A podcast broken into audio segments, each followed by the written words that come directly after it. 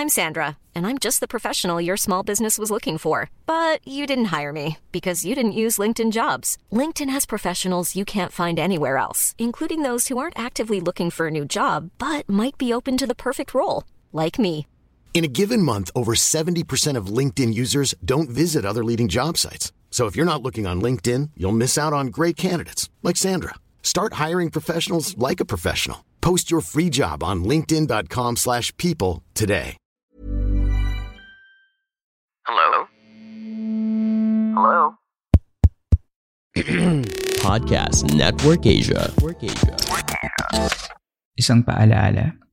Ang susunod na kabanata ay naglalaman ng mga salita at pahayag na maaaring magdulot ng takot, pangamba at pagkabahala sa mga nakikinig, lalo na sa mas nakababatang gulang. Huwag magpatuloy kung kinakailangan.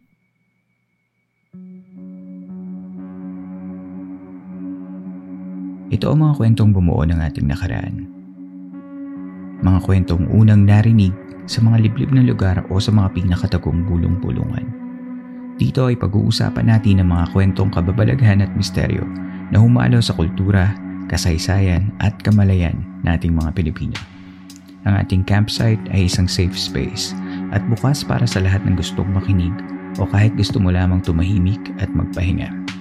Ako po ang inyong campmaster. At ito, ang Philippine Campfire Stories.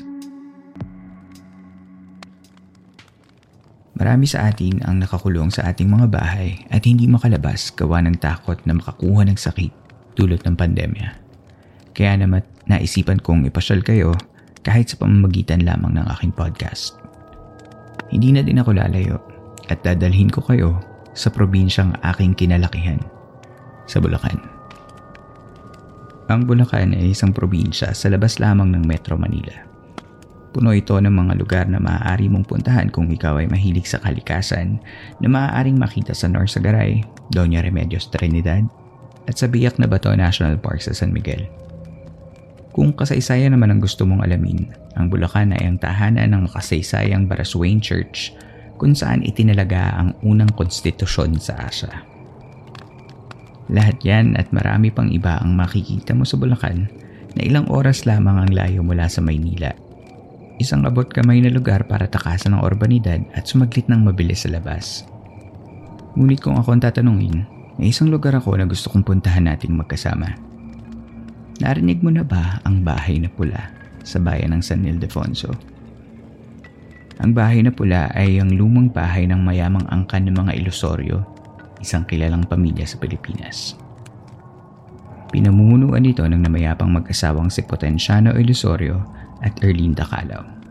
Si Potensiano ay isang kilalang kaibigan ng diktador na si Ferdinand Marcos at ang pamilya ng mga Ilusorio ang nagmamayari ng Philcom.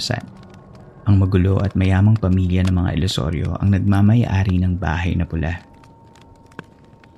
Pagdating mo sa bungad ng San Ildefonso at San Miguel, Bulacan, makikita mo sa tabi ng daan ang Bahay na Pula. Sinimulan itong gawin ni Ramon Ilusorio noong nineteen twenty-eight pero natapos lamang noong nineteen thirty. Napaliligiran ng mga puno ng duhat, kamatsile at sampalok. Ang malaking bahay ay kapansin-pansin dahil ito lamang ang nag-iisang istruktura sa lupaing nasasakop nito. Sa ngayon, ang labi na lamang ng pundasyon ang nakatindig dito. Wala na ang dating magandang mansyon na talaga namang nakapupukaw ng atensyon ng kahit na sino. Ang kulay pula ng bahay na ito ay hindi kumukupas at tila ba isang paalaala ng madugong nakalipas ng Bahay Ilusorio. Marami ang pagpaparamdam sa Ilusorio House.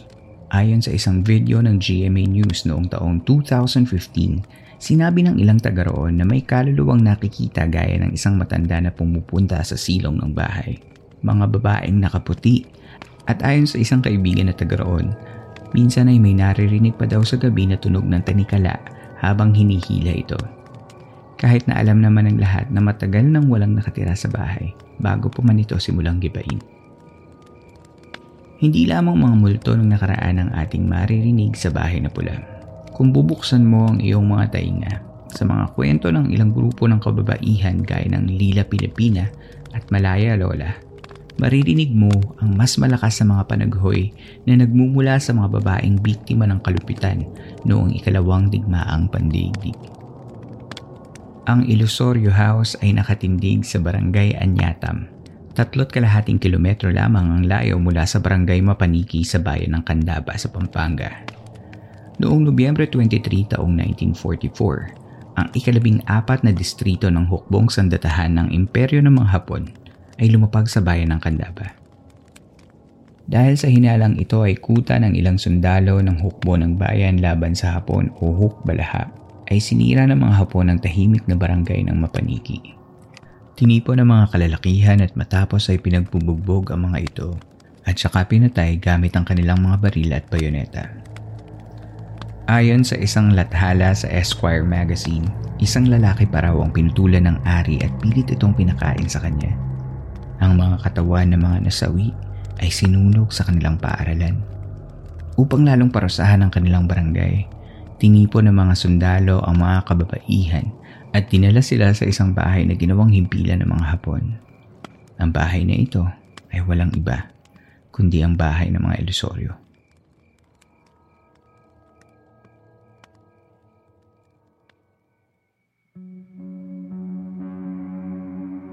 Sa ating pagbabalik, babalikan natin ang kahindik-hindik na gabi sa loob ng bahay na pula.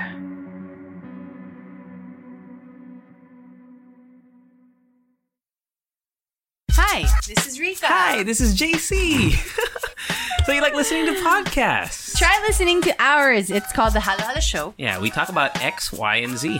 It's called Our Lives. Yeah. Also, the trending topics. We talk about what's going on in the world. And we'll read some of your fan mail if you send it to us. Ooh, fan mail. I never thought that we would have fan mail. Yeah. But we're here with two.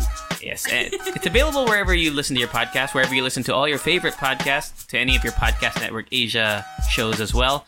So after listening to this one, why don't you give us a try? Please, go listen to our show, okay? Slurp on. Slurpers.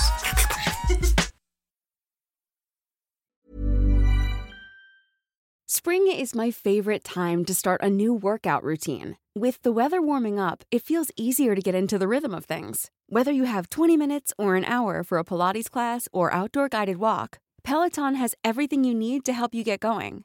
Get a head start on summer with Peloton at one peloton dot com. Millions of people have lost weight with personalized plans from Noom, like Evan, who can't stand salads and still lost fifty pounds.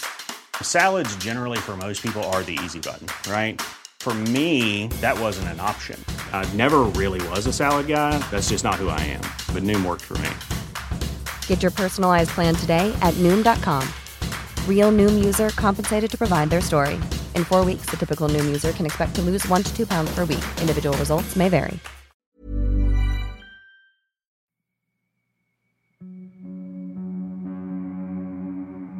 Sa pagpapatuloy ng Philippine Campfire Stories.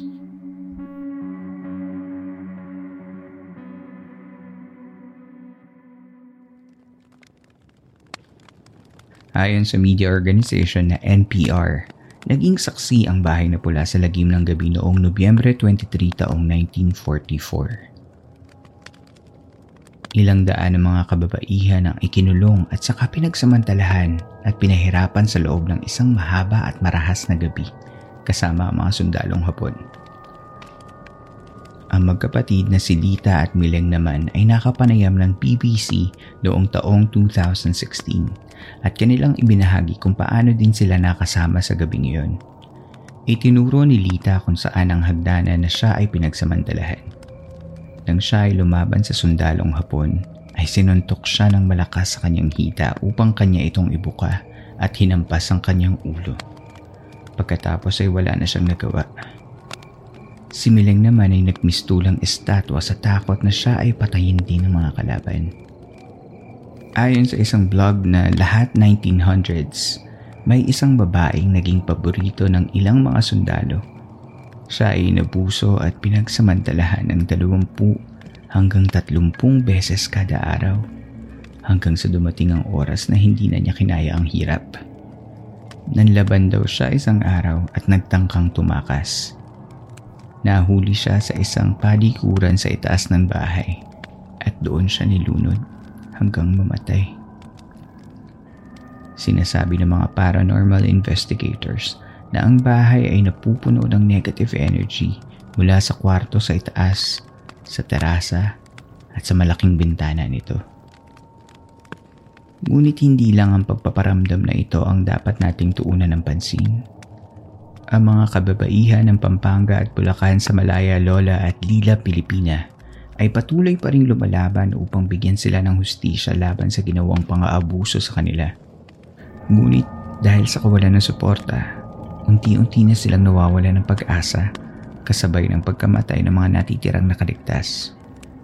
Ayon ulit sa N P R, wala daw nakuhang kabayaran ang mga Malaya Lola mula sa grupong Asian Women's Fund na itinatag noong pang nineteen ninety-four para humingi ng kapatawaran at magbigay kabayaran sa mga war crimes ng bansang Japan. Hindi raw umano masasabing comfort women ang mga biktima ng mapaniki dahil hindi sila naikulong ng mahabang panahon.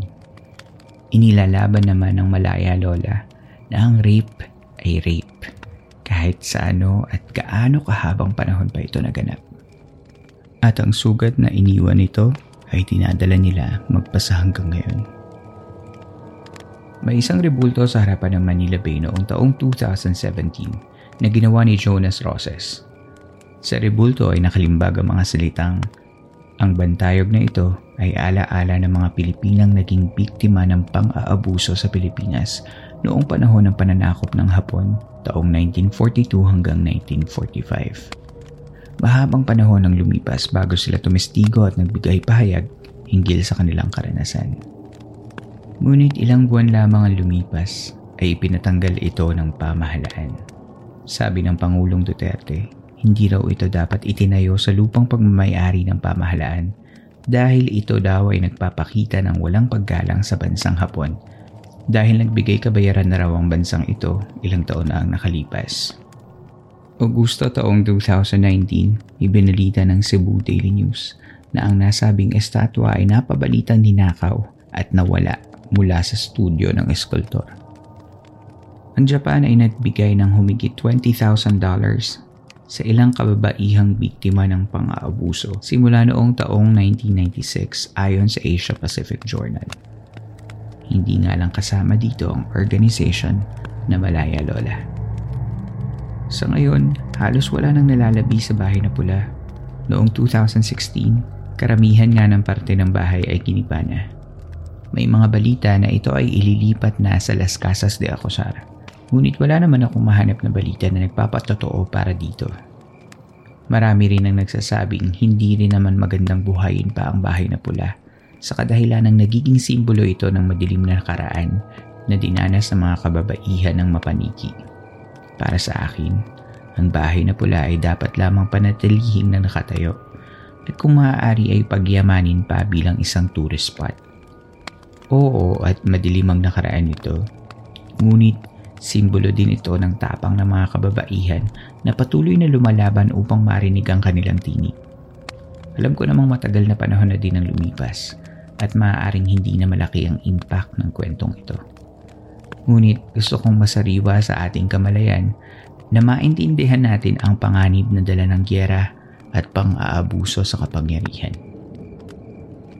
Sa panahon ngayon na nauuso ang historical revisionism at pag-whitewash sa mga madidilim na parte ng ating nakaraan, huwag nating hayaan na ang mga natitirang katunayan ng ating pinagdaanan bilang mga Pilipino ay mabaon lamang sa limot. Hindi sila lumaban upang mabuhay noong gabing yon at piniling magsalita sa likod ng kahihiyan at paulit-ulit na pagsariwa sa kanilang masakit na nakaraan para lamang atin silang kalimutan.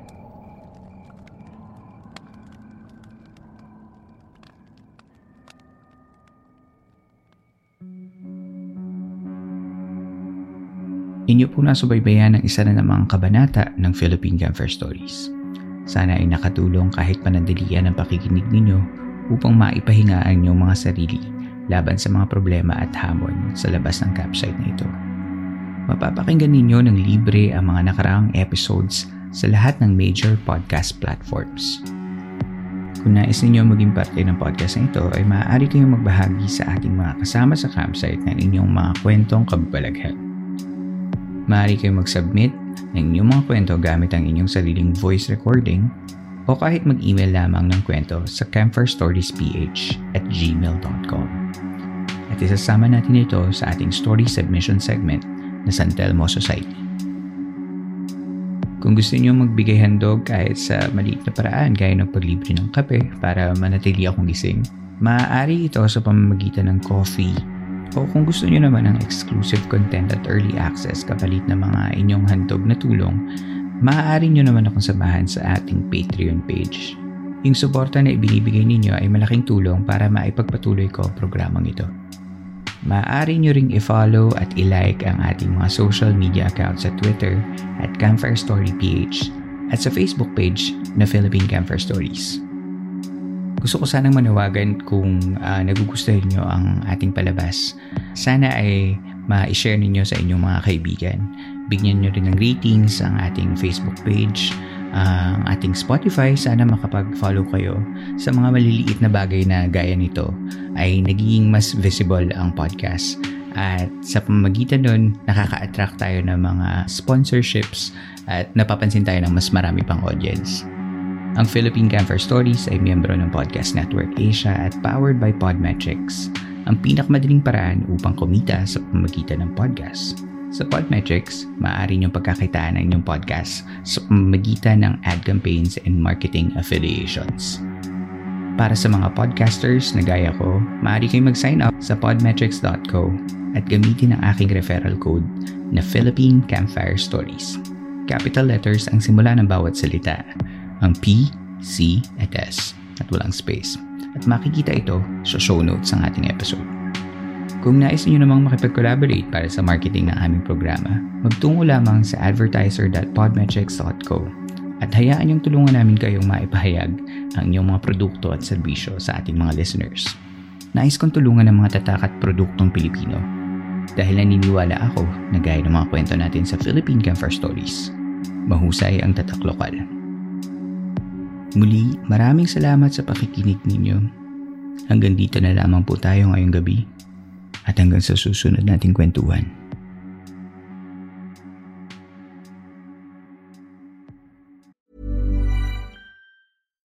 Hi, I'm Daniel, founder of Pretty Litter. Cats and cat owners deserve better than any old-fashioned litter. That's why I teamed up with scientists and veterinarians to create Pretty Litter. Its innovative crystal formula has superior odor control and weighs up to eighty percent less than clay litter. Pretty Litter even monitors health by changing colors to help detect early signs of potential illness. It's the world's smartest kitty litter. Go to pretty litter dot com and use code ACAST for twenty percent off your first order and a free cat toy. Terms and conditions apply. See site for details.